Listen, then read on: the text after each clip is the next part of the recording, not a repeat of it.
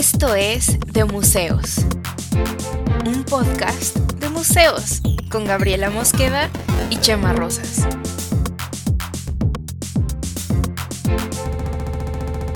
Bienvenidos. Hola, ¿cómo están? Estamos aquí en podcast de museos. Yo estoy aquí, eh, con mi querido, estoy aquí con mi querido Chema Rosas, arroba Don Camisa. ¿Cómo estás, Cami? Bien y muy contento de estar ya grabando este cuarto episodio de Museos. Yo también, yo también. Y yo soy Gabriela Mosqueda, arroba de museos. ¿Cómo están? Yo soy, yo soy Chema Rosas, eh, arroba Don Camisa. Y pues yo muy bien. ¿Tú, Gab? Bien, es una tarde lluviosa aquí en la Ciudad de México. Muy buena para quedarnos a platicar de este, este episodio, pues todavía no hemos decidido cuál va a ser el nombre definitivo del episodio, porque nos gusta jugar un poco con eso al final, este, cuando lo subimos, pero em, vamos a hablar de qué, qué, qué tan grandes son los grandes museos. Justo eso, es qué, qué tan grande es un museo grande y cuál es la diferencia entre un museo grande y un gran museo. Tal vez podría ser buen título. Podría ser buen título, aunque un poco largo. Pero, este. Pero a ver, tú dime. ¿Cuál es un gran museo para ti? Bueno, un gran museo. Eh, bueno, un gran museo es un museo que tiene obras importantes. O sea, como que pensando en gran museo que puede tener obras importantes. Visto desde el punto de vista eh, general. Como de la institución, ¿no? Ajá. Este, entonces yo puedo decir, ah, el Museo de Louvre, Louvre, Louvre, Louvre, de la Ubre, eh, es un gran museo porque tiene obras importantísimas. Ajá. Eso visto institucionalmente. Ahora, puede haber, personalmente hay, hay, gran, hay museos que yo considero grandes museos, o más bien que son un gran museo, pero ya más por una cuestión, pues, personal o de... De experiencia. De experiencia, de historia. Este, vaya, yo, y, lo hemos platicado, yo de pronto me podría emocionar más de ver unos... Em, unas de las primeras versiones de los halcones galácticos en minifigura que yo vi en el Museo del Juguete en la Ciudad de México, este, que ver una gran obra renacentista porque a mí los halcones galácticos me encantaban y esos juguetes eran cosas que yo quería. Y para mí es, ¡qué gran museo! Tienen halcones galácticos. Que probablemente eso no es lo que hace institucionalmente a un gran museo. Pues no, pero también es una cosa, finalmente los museos existen para que los visitemos, entonces la relación que puedes tú llegar a tener con un museo también puede ser grandiosa o puede ser eh, inexistente, ¿no? Claro, eh, e, e, en cuanto a, yo, yo, considero que es un gran museo porque encuentro algo ahí que me dice algo.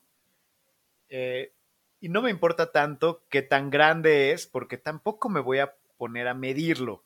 Ahora, yo sé que hay museos muy grandes, como el Museo de Louvre o el Museo de El Prado o otros museos que son gigantescos. O sea que, que necesitas varios días para realmente poder recorrerlos. Sí, hay unos que son muy masivos. Yo, por ejemplo, de lo que tú decías de las experiencias, porque, pues porque finalmente voy mucho a museos, eh, tengo ubicados dos o tres o cuatro museos, ah, o cinco, no, no, pero sí tengo muy en mente cuáles museos, em, por ejemplo, en cuál museo he visto una exposición que me ha parecido súper divertida, en la que me reía, o en qué, en qué museo encontré una exposición que me llegaba mucho como a cierto, pues no sé, en cierto momento de la vida, ciertas referencias, ciertas cosas te hacen sentir como muy emocional o en algunos me he puesto triste, también he llorado en exposiciones porque pues finalmente yo soy esta ñoña que va a museos. Y esos, y esos los tengo atesorados como grandes museos, o sea, igual que tú. A ver, pero aquí entonces también creo que cabría una distinción entre es un gran museo o, es, Una gran, o es una gran exposición. Digo, pensando, por ejemplo, en, mm. en, si vas a una exposición temporal, pues es una gran exposición, pero posiblemente no sea un gran museo. Incluso en un museo mediocre puedes encontrar una gran exposición. Sí, a lo mejor después deberíamos hablar como del poder de las exposiciones temporales, ¿no? Porque finalmente casi todos los museos las tienen, pero em, digamos, en, en, lo institucional, que es de lo que de, que, de lo que nos vendría bien hablar, bueno, de lo que vamos a hablar ahora mismo, pero porque es mucho más amplio, porque las experiencias personales en los museos a lo mejor no todo el mundo se puede conectar con ellas, pero este, en lo institucional los grandes museos se consideran grandes por unas cuantas cosas. La primera es em, la relevancia del acervo, o sea, de la colección que tienen. Si tienen cuadros muy famosotes, Em, la cantidad que tienen, las fechas, de, o sea, el, periodo de tiempo que abarca toda esta colección em, y la variedad de los autores, de los artistas famosos, ¿no? Eh, eso ah, es uno. Ajá, ahora, perdón que te detenga aquí, pero eh, esta diferencia entre relevancia o popularidad. Mm, pues un poco las dos porque estas obras que son muy relevantes también son muy famosas. Mm, pueden ser una u otra, pero en general estas, por ejemplo, si hablamos del Louvre, pues obviamente también tenemos que hablar de la Mona Lisa, ¿no? Claro. Que es la obra más famosa, es la de la que se hace alrededor como una, un enjambre de personas tomando fotos que van a quedar todas horribles ahí en su celular. y este, y además porque es un cuadrito, este es un cuadro chiquito, es un cuadro como de 30 centímetros. Digo, yo, yo jamás he estado ahí, pero las personas que conozco siempre, es, es el comentario que hacen como, no, pues es más chiquita de lo que creía, o sea, como que, pues no. y que es un relajo incluso acercarte como a tener la selfie con la Mona Lisa. Sí, y no, y no puedes, este, mm, no puedes acercarte demasiado, hay una barrera muy, muy, muy amplia para que la gente no se acerque porque pues, es una obra muy valiosa justamente, ¿no? Entonces, este, en, en, ese sentido, por ejemplo, esta es una obra muy relevante y muy popular. Claro. Pero hay algunas obras que son muy relevantes que no son tan conocidas o no son tan visitadas en los museos, pero sí son muy importantes, digamos, en la historia de, del arte. Entonces, em, Entonces, es la importancia del acervo uno. El, segundo, el segundo sería la cantidad de visitantes que reciben al año y por lo tanto eh, em, suele ser que estos museos muy grandes sean un motor del turismo, de la cultura de un país, que sean, o, sea, grandes por eso, ¿no? Ajá. Y, em, y la tercera, pues, es una grandeza física también, pues como son colecciones muy amplias, suelen estar en edificios muy grandes, ¿no? Entonces esa es la grandeza arquitectónica. O sea, ya hablar así como de, es grande porque pues sí son muchas cuadras, ¿no? Sí, es grande porque te duelen los pies cuando sales del museo. a, ver, pero por ejemplo, ahí podemos entrar en, los criterios que nos acabas de comentar. Creo que podemos entrar en cosas muy relativas. Eh, porque podríamos, no sé, un, centro ceremonial prehispánico. Puede ser, pues es considerado un museo. No, son, bueno, en México son consideradas zonas arqueológicas, pero suele ser que tienen un museo adentro también. Ajá, y, ahí, o sea, porque como son arqueológica, pues eh, puede ser más grande que el Louvre o que muchos otros museos. En cuanto a extensión, eh, digo, relevancia comparar la Mona Lisa con la pirámide del Sol, creo que sería muy injusto para ambos, porque es como peras y manzanas, o sea, no, o sea sí está, estaría como difícil, ¿no? Este, ¿cómo, ¿Cómo podemos leer ese tipo de comparaciones? Pues es que normalmente por eso no se comparan, porque además, bueno, en México al menos hay una, la división entre arqueología y, mm, y arte, es más bien temporal. Entonces, por ejemplo, las cosas de, creo que es este, mm, creo que hasta 1500 o 1000, 1600, no me acuerdo bien, pero bueno, o sea, es una división de, de este año para atrás se considera arqueología y lo atiende Lina. Y de este año Ah, para ok. adelante se considera arte y lo, y lo atiende el IMBA.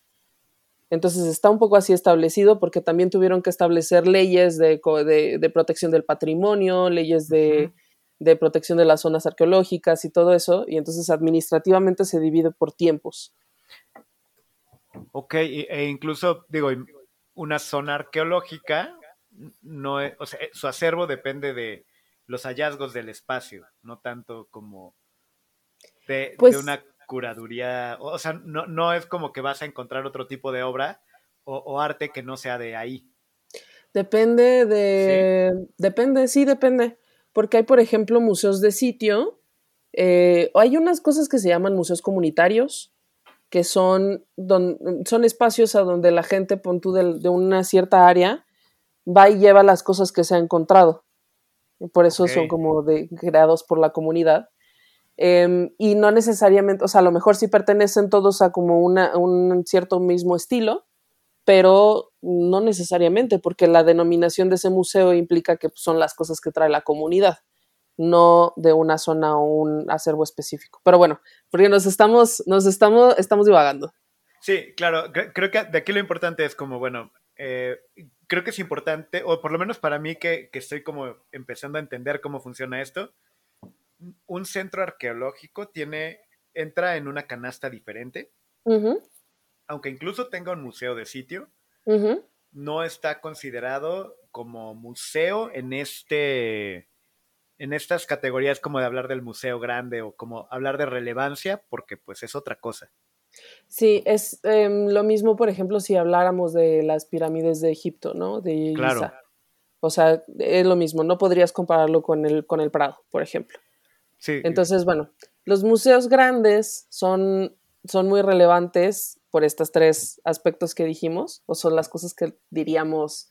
O sea, no es como que tú vayas y busques en, en Wikipedia, "G- museo grande, y te vaya a salir estas características, ¿no? Pero, o sea, Claro. pero son las consideraciones que normalmente se toman en cuenta.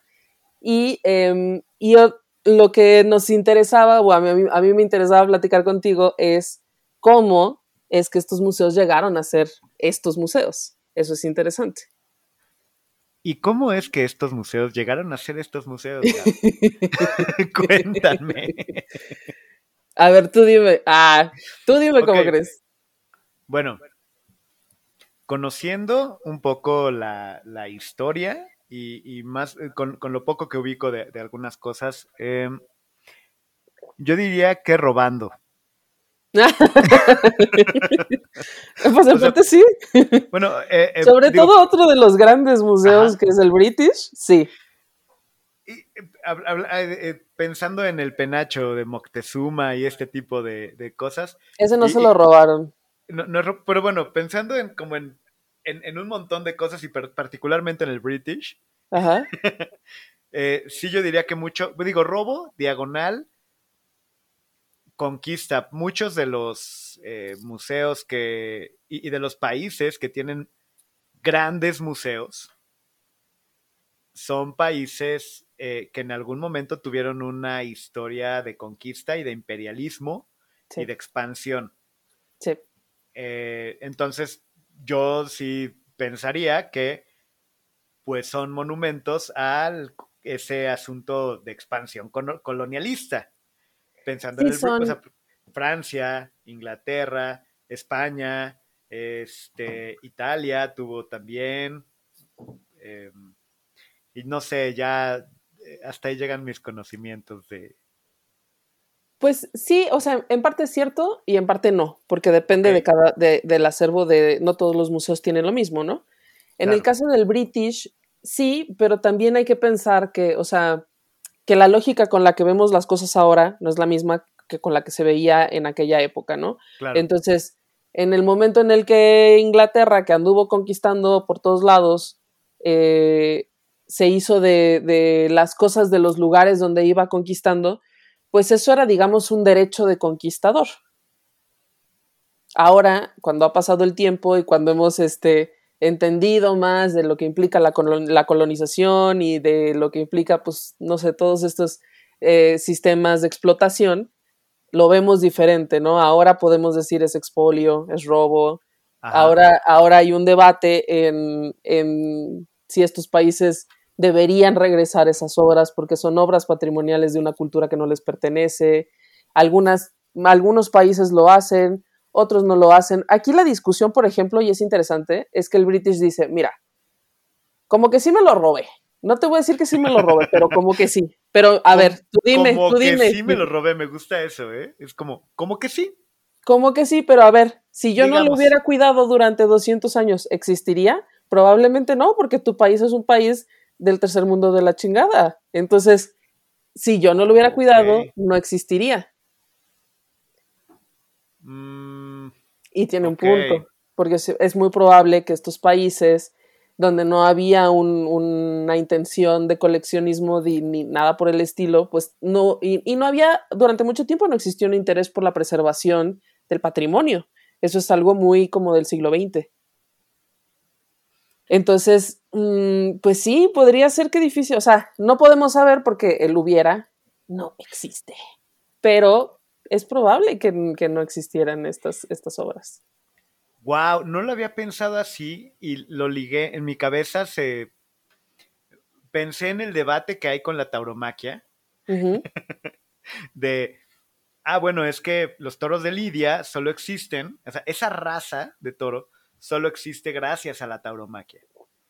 Si mm. no existiera la tauromaquia, este tipo de toro no existiría, por lo tanto, eh, pues la tauromaquia debe existir para que, y, con la existencia de este tipo de toro, y eh, digo, sé que es un poquito diferente, me llevo a pensar en este tipo de, de argumentos, pero, a ver, siendo... Yo realmente no estoy, yo, yo realmente no estoy como o sea, el debate me parece muy interesante, no estoy a favor ni en contra, porque sí creo que los dos son puntos válidos, ¿no? las, los países tienen derecho a preservar su patrimonio, pero por ejemplo hay algunos en los que lo que se sacó del British pertenecía a un imperio no sé qué, que ya no existe, que también es como, pues ahora lo reclama Turquía, pero Turquía no existía, era el imperio otomano o alguna cosa por el estilo.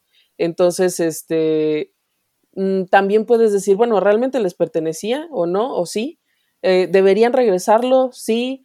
Eh, se considera este, patrimonial. Y luego hay otra cosa que dice el British, que es, y es cierto, la, la entrada es gratuita. O sea, tú puedes venir y ver aquí todas las cosas que yo tengo y que he cuidado durante no sé cuántos años y no te voy a cobrar. Y, y, yo estoy durante años y años he estado metiéndole dinero, investigación, a, a tener este acervo disponible, preservado, restaurado, este, que pues también es una, es una cantidad de dinero de investigación y de trabajo especializado enorme, ¿no? Entonces, los el debate es muy interesante. Sí, está interesante porque aparte, pensando en, ciertas obras y, en, países que están reclamando, es como, ok, eh, tienen un punto y lo entiendo. Y por otro lado, yo digo, bueno, ¿de qué te sirve que esté en tu país?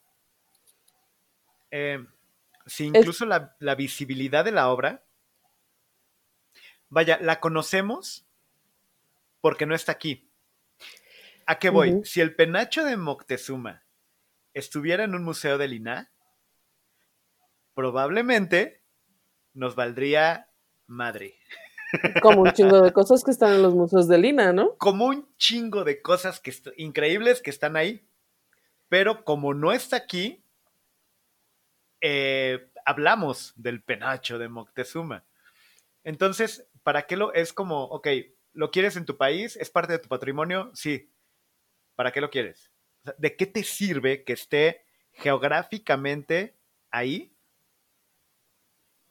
Pues es una cosa de territorialidad y de identidad, o sea, eso es comprensible, pero por ejemplo... Y de este discurso nacionalista también, sí, exacto. De, un nacionalismo que, también ya en estos tiempos, pues suena medio mm, caduco. Podría sonar caduco. por ejemplo, en el caso específico del penacho, es que lo han conservado, o sea, sigue existiendo solo porque lo conservaron ellos, porque es, una, es un material, son plumas, que es un material orgánico que se degrada con mucha facilidad y que no pueden ya moverlo. O sea, si es una cosa que si tú agarras y la pones en otro lado es probable que se que se desmorone y deje de existir.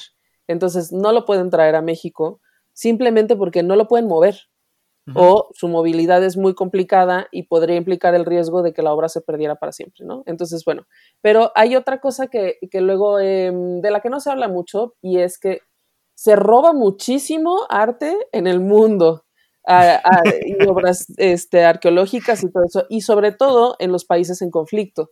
Entonces, hay, por ejemplo, específicamente, por ejemplo, el Museo, del, Museo del Cairo, durante todos los conflictos de la primavera árabe en Egipto, se robaron todo, se robaron muchísimas cosas. Igual en Irak, donde tenían museos de, eh, con obras muy trascendentales persas y demás, con, con, los conflictos de la zona desaparecieron. O sea, ya no existen, están en el mercado negro. Y entonces dicen, bueno, yo el British, sí te, las obras que yo tengo persas y egipcias, las he cuidado un chingo. ¿Tú cómo me puedes argumentar que si yo te las regreso, esas no se van a ir a perder en tu país en conflicto? A lo mejor podrán decir los egipcios, pues me vale madres, son mis cosas y me las regresas. Pero a nivel patrimonio de la humanidad es probable que se pierdan porque se han perdido un chingo. Y qué feo, ¿no? Como entiendo y reconozco que es tu patrimonio, pero estás muy güey como para cuidarlo, déjamelo a mí. Ajá, pero también es Híjole, está fuerte muy condescendiente, ¿no? Está muy condescendiente. Pero es que sigue siendo una, una parte, sigue siendo el, legado imperialista de, de, por qué fue fundado ese museo, a fin de cuentas. Sí, ajá, exacto. Eso en el caso del British, que sí es un legado 100% imperialista, ¿no? Em, mucho se puede debatir al respecto. Hay otro tipo de colecciones, por ejemplo, la colección del Museo del Prado era originalmente, o sea, empezó siendo la colección de los reyes de España. Entonces, esta es un, es un poco diferente porque no necesariamente, sí, algunas cosas vendrán del expolio probablemente, pero en general no. En general es una colección formada de rey tras rey tras rey que fueron encargándole a los pintores de la corte, que, o sea, había muchos, este, siempre hubo muchos pintores que trabajaban quizá para familias medio ricas y no sé qué, y siempre el pintor de la corte era como el más de lo más, ¿no? Porque obviamente hacía los retratos de los reyes. Pero, a ver, por ejemplo, ahí también es, depende de la época, porque en, España es de qué reino, ¿no?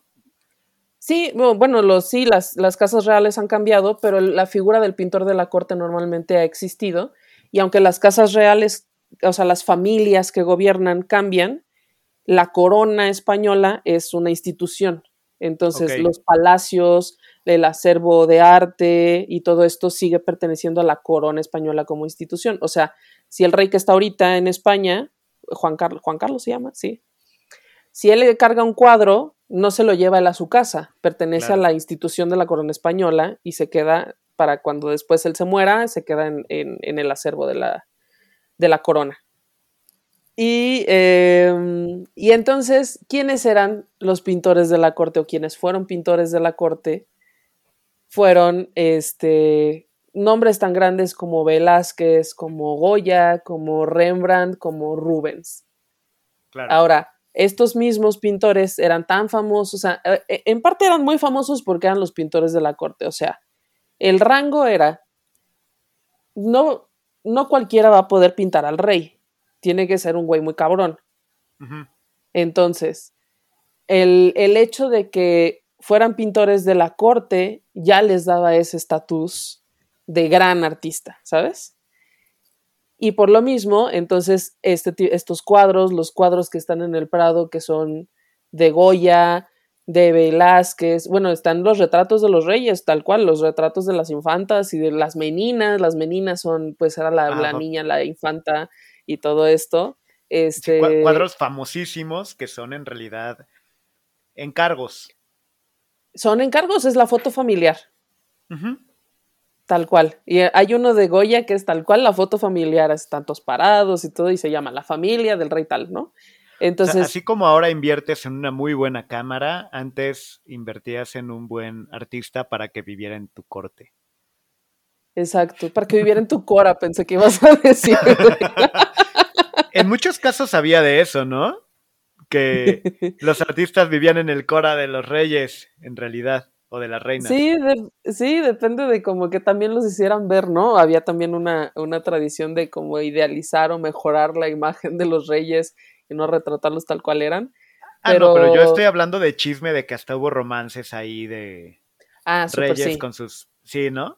Sí, con las, con las damas o con las doncellas y así. Quizá con las reinas, depende, ¿no?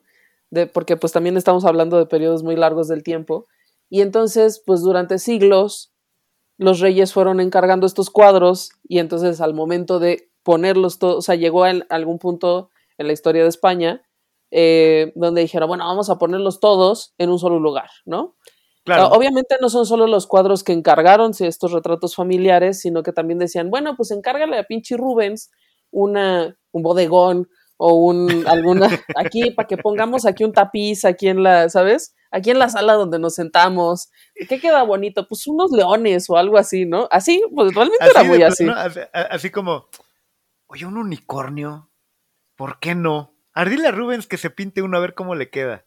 Tal cual, eran para decoración de los palacios, o sea, batallas, batallas históricas, eh, motivos eh, religiosos, depende del, depende del espacio para el que fueran a estar destinados. Entonces, por eso es pintaban mucho mascotas también, ¿no? Pintaban mucho mascotas y pintaban una cosa que es de mis cosas favoritas de la vida, que son leones. Pero ¿sabes qué pasaba? Que muchas de estas personas nunca habían visto un león en su vida, entonces solo tenían una idea de cómo eran los leones Ah, y incluso tú tienes por ahí un rollo de leones feos, ¿no? De fotos de leones culeros. Tan horribles, porque e, es que me fascina, porque como que no tenían puta idea de cómo se veían los leones y nomás tenían este simbolismo de pues la bravura y el, ¿sabes? El rey de la, de la selva y así. Y entonces dibujaban, pintaban y hacían esculturas de unos leones bien culeros, que son una cosa que me fascina en la vida, los colecciono. Y, la gente ahora me... Eso siento bien bonito, güey, porque la gente va a lugares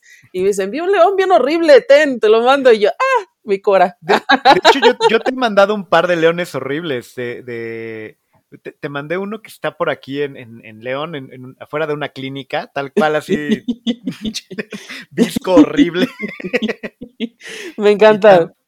Y, también te mandé uno que, que, me encontré en Lagos, creo, por ahí en algún lugar, pero sí, sí, sí, sí, yo cuando veo leones horribles pienso en ti. Qué bonito, es lo más bonito que me han dicho esta semana. Y, bueno, ese, es, ese, es, en el caso del Prado. Ese es en el caso del Prado. Después, pues bueno. El Prado no tiene cosas de, de los territorios que. no, los tienen en el Prado, los tienen en otro museo que se ah, llama Museo de América. Ok, ok. Y ahí sí tienen, por ejemplo, tienen estas cabezas reducidas jíbaras, tienen momias de paracas de los Andes. Eh, tienen cosas eh, como grabados que decían, así como los que los de la, gente del Amazonas comía gente, que no era tan cierto, aunque sí era muy cierto en México, en México sí se comía gente en el pozole. Este y, así, tamales también, ¿no? Había oído. No sé si los tamales, eh, lo que sí sé de cierto es que el pozole originalmente era una comida ceremonial hecha de gente sacrificada. Carne, carne de mis enemigos, eso está poca madre. Sí, y entonces esto eran como todos los objetos que, o sea, eso fue como una denominación que se hizo después, se construyó un museo que sigue funcionando y que tiene como todas estas cosas y que se dedica ahora, cambiaron ahí un poco como la lógica a comparación del British de, no, esto me pertenece. Allí más bien dicen, esto no es nuestro. Aquí vamos a poner todo lo que nos trajimos de América. Este, y, más bien muchas cosas muchas veces sí las prestan para que vayan a otras, a otros países y vayan a otras exposiciones. Es que, y volviendo un poco al tema de, los grandes museos, con este rollo de lo grande y como lo, lo grande y grandioso como, como muestra de mi poderío. Em, ah, vaya, lo, que, lo que quiero decir es que en algún momento histórico, hacer un monumento al imperio era importante.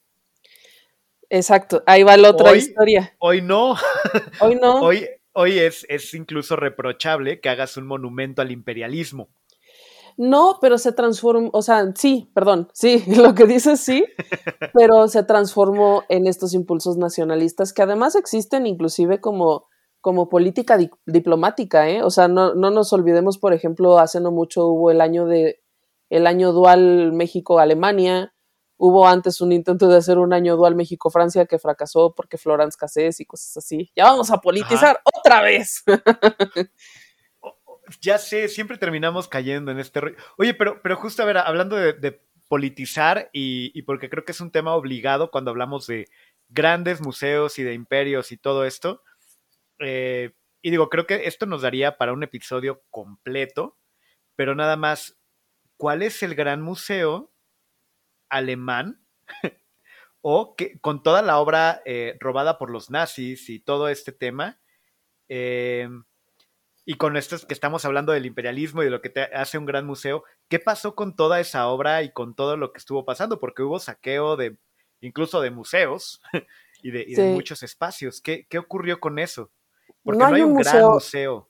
No hay un museo en Alemania donde esté albergada toda la obra del expolio nazi, no lo hay, obviamente. Obviamente, ajá. No, o sea, y además los alemanes son muy son súper puntillosos con todas las cosas que tienen que ver con la Segunda Guerra Mundial, o sea, no, no lo habría, pues. Lo que sí hay es, este, y yo conocí un par de estos abogados que se dedicaban a litigar casos de este, obra que había sido robada durante la Segunda Guerra Mundial, em, y luego se, la encontraban, pon tú, en una galería o en el acervo de una familia no sé quién, y entonces ellos se dedicaban a hacer como toda la investigación este, documental, porque muchas veces eh, eh, estas personas a las que les robaron los cuadros, pues muy probablemente murieron durante la guerra eh, o en campos de concentración, ¿no? Pero las familias tienen derecho a reclamar la posición de esas obras porque son herencia. Entonces, es una legislación súper complicada porque además es una legislación en la que intervienen los derechos patrimoniales de muchos países y, todos estos temas del expolio este, judío eh, de la Segunda Guerra Mundial. Entonces, es un proceso muy largo, pero hay eh, despachos, o al menos eh, estos eran un despacho especializado que se dedicaban a trabajar específicamente litigios de obra robada durante la Segunda Guerra Mundial a familias judías. Entonces, lo que hacían era, por ejemplo, que ahí tenían alguna foto, ¿no? De la casa de los abuelos, donde estaba el abuelo y atrás se veía el cuadro. Ajá. Y entonces decían, ese cuadro que tú tienes ahí en tu pinche museo, ese es mío, te lo robaste. Entonces, ese pinche cuadro que tienes ahí es de mi abuelito, regrésamelo, ¿no? pues sí, y hay una, está previsto a partir de, de, de todos estos tratados de la posguerra, que se tiene que devolver esa obra, pues porque fue robada, ¿no? Entonces, bueno, eso eh, en el caso de, mm, de los robos de obra en, en Alemania. Ahora, otro museo grande del que no hemos hablado y es pues, quizá, de hecho yo creo que es el que más visitantes recibe al año, millones de visitantes, pues es el Louvre. Y el Louvre, la historia es chistosa, es un poco lo mismo, es una mezcla, digamos, entre el British y el Prado, porque una parte es, robo o expolio o este, apropiación, y la otra es también parte de este, lo que tenía la corona francesa, pero pues bueno, como sabemos, ya dejó de haber corona francesa después de la Revolución Francesa, tal cual. Y, y, porque sí era obra de palacio, ¿no? Era mucho de lo que hay. Y era, era, no sé si el Louvre era palacio, sí, ¿no? Sí, era un, era un palacio de descanso, por eso no está como en el centro de París, sino ah, como en las afueras. Pero sí, era un palacio. Y luego em, lo que sucedió cuando, te, después, de la, después de la Revolución Francesa y después de la Revolución Francesa hubo allí unos buenos años de, de desmadre en Francia y después, no demasiado tiempo después, pero sí un rato, llegó Napoleón. Y Napoleón era, em, no era rey, era emperador, que aparentemente para nosotros que no hemos vivido esa realidad son cosas muy diferentes. ¿Qué te pasa si estaba Maximiliano? Pero no, no, o sea, ¿cómo te atreves a compararlo con el Beno Juárez? Con el Beno Juárez. Con Beno Juárez, claro. Este callback al episodio anterior que deben escucharlo y no lo están escuchando. Luego hay que dejar así como huevos de Pascua. Sí, donde hablamos de monografías con, con Marco Azul de Beno Juárez. Y este. Pero bueno. Y entonces lo que sucedió es, pues Napoleón tuvo también este impulso colonizador muy amplio, muy exitoso, hasta que no fue tan exitoso.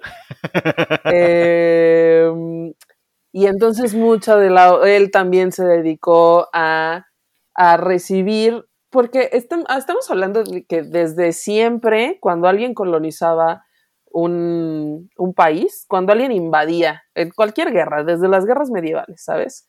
Cuando alguien llegaba y invadía un país, decían, ¿qué es lo más representativo de este país? Como para yo decir que lo conquisté. Y entonces, no, pues el escudo del, jefe de lo que sea, ¿no? Desde los romanos, desde, uh, desde siempre. Sí, son trofeos. Son trofeos de guerra.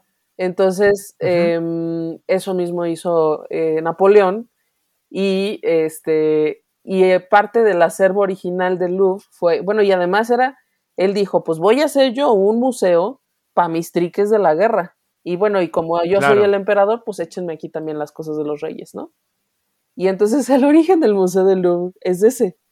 Era la colección personal de Napoleón, más las cosas que habían quedado de la corona francesa que ya había dejado de existir, ¿no? O sea, si hay un monumento al imperialismo, es Es el Louvre, ajá, exactamente. Ajá, o sea, llanamente. Sí, llanamente. Es un palacio también, este tiene cosas egipcias, tiene cosas griegas, tiene obra renacentista.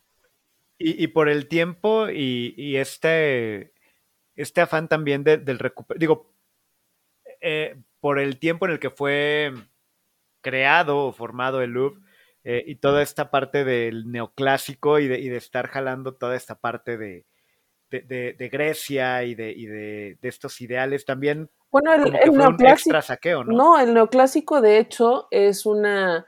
Es, es digamos, tal cual un callback a el imperialismo, al imperio romano. O sea, es revivir para Napoleón las viejas glorias de los grandes imperios históricos en su persona, porque pues casi no tenía problemas de ego, ¿no? Leve. Leve. Entonces, ese es el germen del, quizá el museo más grande del mundo, ¿no? Y entonces, em, no solo las obras de los reyes, sino después, pues todas las que se fueron acumulando de Napoleón. Bueno, el hermano de Napoleón invadió España, por ejemplo, y entonces hay cosas, hay, hay obra flamenca, hay artistas españoles, hay, o sea, hay de todo. De, eh, Pepe, este. Pepe José, José este, Bonaparte, Pepe Botella. José Bonaparte. Ajá, Pepe Botella, sí, está, está tratando de.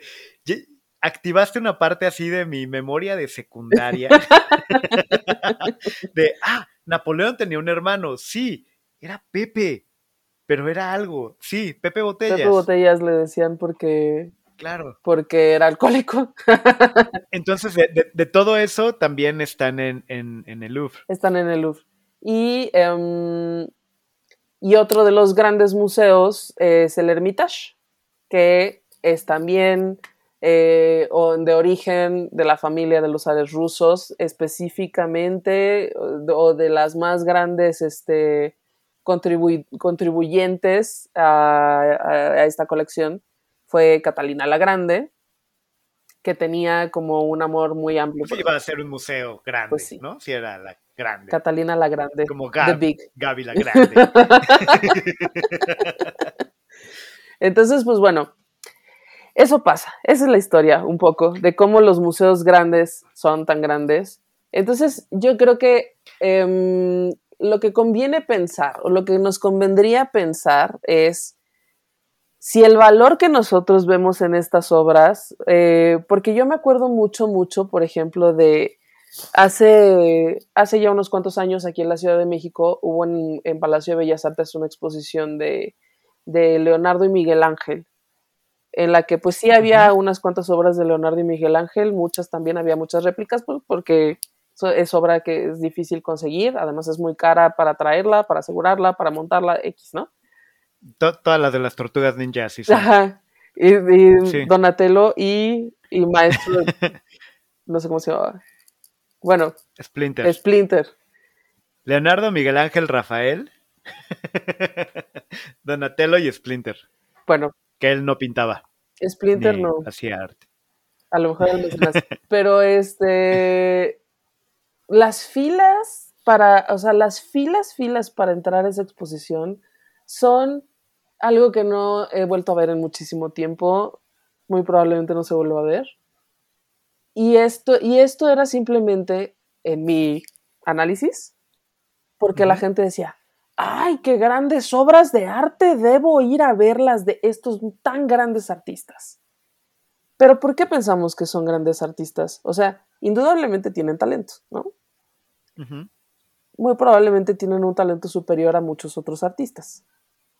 Pero ¿por qué le damos este, esta cosa de grandísimo artista? De, debo verla, de que gente que nunca en su vida se ha puesto un pie en el museo estaban allí haciendo horas de fila para ir a ver esta expo en la que había muchas réplicas. O sea, no era tampoco como que estuvieras viendo, ¿sabes? Como la obra. Pues por este, yo creo que es por este tipo de historia em, que simplemente hemos aceptado, ¿no? Que los grandes museos son grandes, que los grandes artistas son grandes y que son cosas que no se pueden, no se pueden em, no cuestionar, pero sino como que cambiar un poco de enfoque, ¿no? Que, que y, volviendo un poco incluso a lo que platicábamos en otros episodios, mucho, y, no solo aplica, lo hablábamos de, de, de Orozco con el Oxxo, como, bueno, pues, a mí se me puede ocurrir una idea y poner un Oxxo en algún lugar y pero a nadie le va a importar porque no soy Orozco. Em, vaya, esta parte, e, esta parte bien importante del valor que le da la reputación del artista a la obra, más allá de el valor estético artístico de la obra en sí. Pero tampoco se trata de. Pero es una cosa con otra, ¿no? Exacto. O sea, nadie duda que estos artistas sean, hayan sido muy talentosos, ¿no? Pero también de mm, mucha parte de su fama fue creada porque fueron, porque fueron desde el inicio eh, una parte de esta colección de los reyes, por ejemplo. En el caso de Velázquez, que nadie dice que Velázquez no fuera súper talentoso, pero también el valor de Velázquez mismo viene con que fuera... Era influencer. Era un exacto. Ajá. Es un poco incomprensible, ¿no? Así como de... Ahora, en, nuestros, en nuestras épocas pues no existe esta figura, pero sí era como yo soy el artista, the artist, ¿sabes? o sea, no, es quitarle mérito a esos grandes artistas, no, pero es como que un poco entender de, eran los influencers de la época. Y, no es que no tengan talento como los influencers de ahora podrían tener o no tener, no vamos a discutir eso, pero... y al rato nosotros, influencers. no, pero te iba a decir, ahí sí era, era una especie de influencer, eh, pero totalmente también, digo, hacia la corona, vaya ahora si un influencer, pues este, y, si cometen delitos electorales con el Partido Verde, pues está de la fregada, pero antes, pues era pintar al rey. Sí, o sea, estaban en unos círculos de poder. Era el servicio también del poder. Claro, estaban en unos círculos de poder altísimos. Y, o sea, que eso se ha perpetuado, ¿sabes? Porque la, la institución en la que se convirtieron estas colecciones, que fueron museos, ya les daba prestigio y ellos tenían prestigio porque estaban en la, en la colección y así. Y así forever. O sea, si estás, eres el artista autorizado para retratar al poder, entonces si haces un bodegón, tiene valor, güey. O sea. Pues sí, pero, pero, es súper correcto como tú lo planteas. Eran los artistas del poder. Y ahora siguen siendo los artistas del poder, solo que se desdibujó la figura eh, estrictamente del poder y se transformó en una institución que alberga cuadros pero sigue siendo una institución de poder.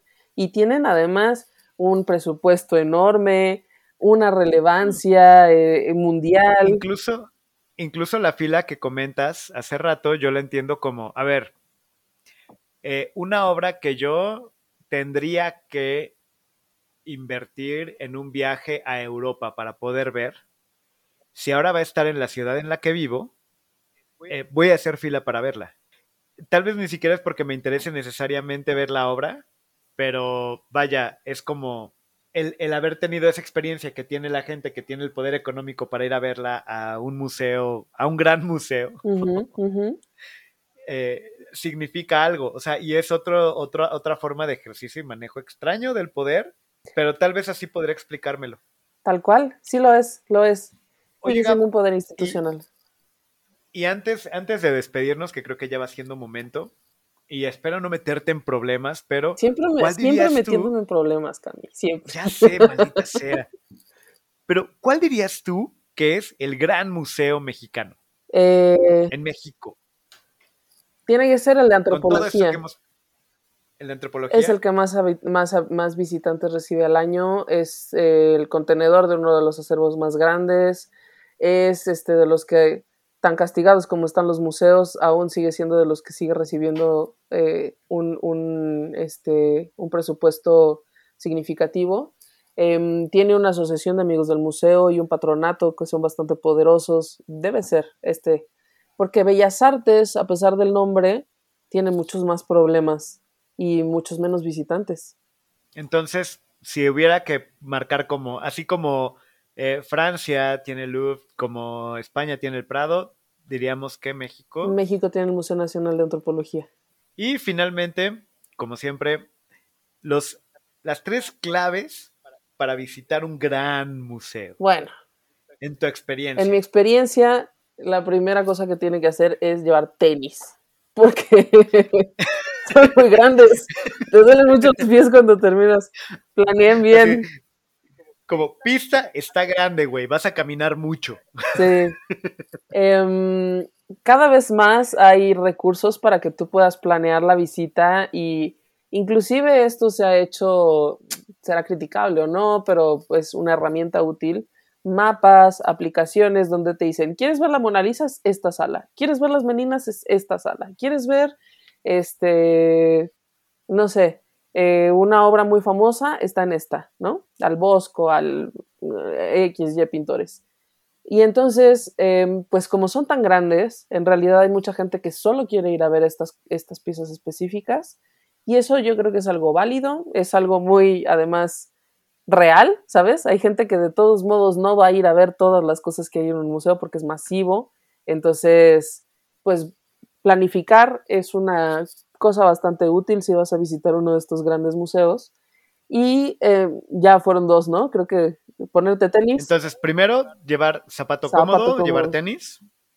Dos, planificar tu visita. Planificar la visita. Particularmente también si estás en un país, eh, si, hiciste un viaje para eh, y, estás pasando por ahí y tienes nada más un día para ir al Louvre o al Prado, planificar a qué, qué vas a ver, ¿no? Sí.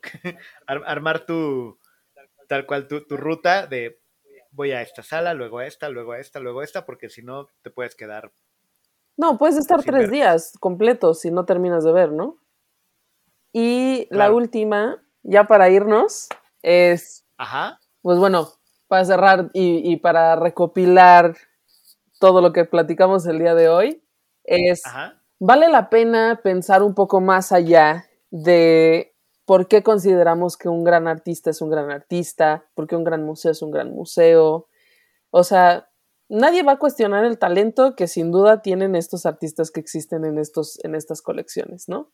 Pero ¿por qué lo pensamos así? Eso es algo que vale la pena eh, reflexionar. Y conocer la historia de estas colecciones es un poquito, es un poquito cuestionar, es un poquito preguntarnos, ¿no? Me parece valioso y creo que ese es el, el mensaje a... Esa es la moraleja de este episodio. Y, y sabes que yo agregaría una parte que no sé si sea válida o no, qué diablos, pero qué diablos la voy a agregar. A ver, los museos sí o sea, en una parte tienen que responder a la realidad en la que viven y al contexto actual. Por otro lado, los museos también son esas evidencias que quedan y las formas que tenemos de, ver lo que hubo, lo que pasó. Entonces, de pronto pienso, a ver, si hay un monumento al imperialismo británico, eh, por, ¿podemos suprimirlo porque ya no es cool ser imperialista? Pero de, pero... Eh, y por otro, pero por otro lado, es como que quede claro que hubo un imperio británico y de esto se trató. Y hay una institución gigantesca que es el British Museum que nos platica toda la historia de esa época. Y, y es la historia, y lo mismo puede pasar con el Louvre y lo mismo con el Prado y con los grandes museos. O sea, para mí, para mí parte de la motivación para eh, algún día conocer alguno de estos museos en persona no es tanto porque quiera ver un, reflejo de la realidad ahorita o porque quiero, no, no, o sea, yo quiero ir a ver historia. Quiero ver un reflejo de qué pasó y también que es en este edificio mamón que pusieron todo esto, está hablando de una ideología de un país que fue. Y yo quiero ver eso. Si yo viajo a Europa, quiero ver, quiero ver cosas de ese imperio europeo. No sé si me explico, o sea, para, para mí en parte es como la historia, entiendo la parte de la corrección y de, tratar de corregir cosas, lo entiendo, ¿no? Y, es un debate que podríamos llevarnos en chingo, pero por otro lado es el hecho de que haya obras robadas ahí, habla más de ellos que de ti, güey, como, como país pisoteado. Sí. Es como, mira, güey, lo está exhibiendo vaya, así como había museos que exhibían a, seres humanos, ¿no? Que, era como, tráete a los aborígenes y ponlos ahí. Esto hiciste. Show it. Eso hiciste. Y de esto, de esto te tratas y de esto te trataste y es parte de tu historia. Y nadie se puede hacer pendejo porque todos lo sabemos. Y también... Vamos a pretender que no. Ajá, pero también hay, hay diferentes posturas sobre, sobre cómo deberíamos tomar estas cosas de la historia, ¿no? O sea, deberíamos eh, decir, pinche historia, vale verga. Ah, ay, perdón. Ah, o... Mamá Gaby, mamá Gaby, papá Gaby, o deberíamos decir, güey, esto es lo que sucedió. La historia sucedió así. Yo me acuerdo, quiero presumir esto. Ah, déjenme presumir esto en mi propio podcast. Este, Hubo una vez que me tocó entrevistar a un Nobel de literatura, un nigeriano que se llama Wole Soyinka. Em, y entonces e, él como nigeriano tenía todo como muy, como muy presente todo este tema del pasado colonial inglés. Y me contaba un poco cómo este, los, los, como las clases altas era esta idea de que se tenían que vestir un poco como, ¿sabes? Como con ropa, ¿sabes? Vestidos, ampones y cosas británicas y demás. Eh, en, en, Nigeria. a civilizar. No, pero, o sea, la gente, la gente de Nigeria era, lo, veía como aspiracional, ¿no? Pero a pesar de ello, o sea, no, él, él reconocía que eso era un pasado colonial que existía y que existía en la identidad nigeriana, pero también estaba en contra de la corrección política que intentaba eh, desaparecerlo o negarlo o cancelarlo, porque era tan importante conocerlo y saber que eso es parte de tu identidad, como entender que, em, que la historia es importante, que no, o sea, la historia es importante porque existió, no porque haya sido buena o mala. Puede ser las dos, pero existió. Negarlo es negar una parte muy amplia de tu propia identidad, ¿no?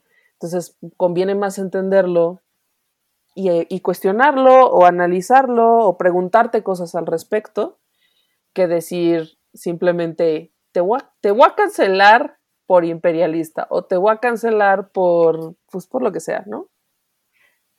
O sea, hay una razón por la cual no hay un gran museo nazi. Exacto. Y es entendible y, no nos vamos a meter ahí. No, sí, ajá. Eh, pero por, otro lado, si lo comparamos con ciertas cuestiones napoleónicas, con ciertos otros momentos de la historia. Eh, pues digo, había menos tratados y menos onus, pero, pero tampoco es como que fuera tan, tan amigable, ¿no? Pues sí, y la historia nunca ha sido, la historia nunca ha sido fácil, la historia nunca ha sido simple, la historia además depende de quién la cuenta y de quién la entiende y en qué momento, ¿no? Porque no, no, es la misma historia la que vemos ahorita que la historia que se analizó y sobre la que se discutió hace 25 años, hace 100. Entonces... Y, y, si tenemos algún instrumento para viajar por esa historia, para conocerla, son los grandes museos. Exactamente. Diste eh, por lo justo, tanto, diste justo. Yo, yo, yo diría que es como déjenlo ser, maldita sea. Eh, digo, es un debate, yo sé, y podríamos debatir mucho, pero, pero en ese sentido es como, eh, a veces negar la historia, le estás haciendo, al negar la historia le estás haciendo un favor al tirano. Pues sí, pues sí, porque estás borrando, estás borrando el registro de lo que sucedió. Pero bueno, ya, no, ya según nomás íbamos a cerrar el tercer punto. Ya íbamos a cerrar el tercer punto y ya terminamos politizando y haciendo ya un desmadre y hasta de nazismo hablamos. Pero bueno, fue un episodio medio, medio accidentado. Si no tan por ahí cortes es porque tuvimos un montón de problemas técnicos en este episodio. Cami, de nuevo estás revelando los, los avatares de la producción. No, no, no, es que todavía no edito y no sé si se vaya a notar mucho el desmadre. y si alguno lo está viendo en video, cuando ya tengamos lo de video, se, va a, notar el cambio porque se va a notar el cambio. Entonces, tuvimos por ahí algunos asuntos técnicos, pero espero que el episodio les haya gustado y que haya quedado bien. Y pues muchas gracias, Gaf. Gracias, Cami. No se olviden de buscarnos. Estamos en redes este, como arroba de museos en Instagram eh, y en Facebook arroba de Museos MX en Twitter y está la página web que es eh, de museos.mx para que lo visiten. Y di las tuyas, mi Cami. Y a mí me encuentran como arroba don camisa o como arroba don camisa guion bajo edu en Instagram. Porque tengo también una cuenta educativa, creo que nunca les había contado eso, pero ahí pueden ver cosas que hago también diferentes. El Cam es muy chido, es muy chido haciendo cosas de Legos y de educación para niños, síganlo.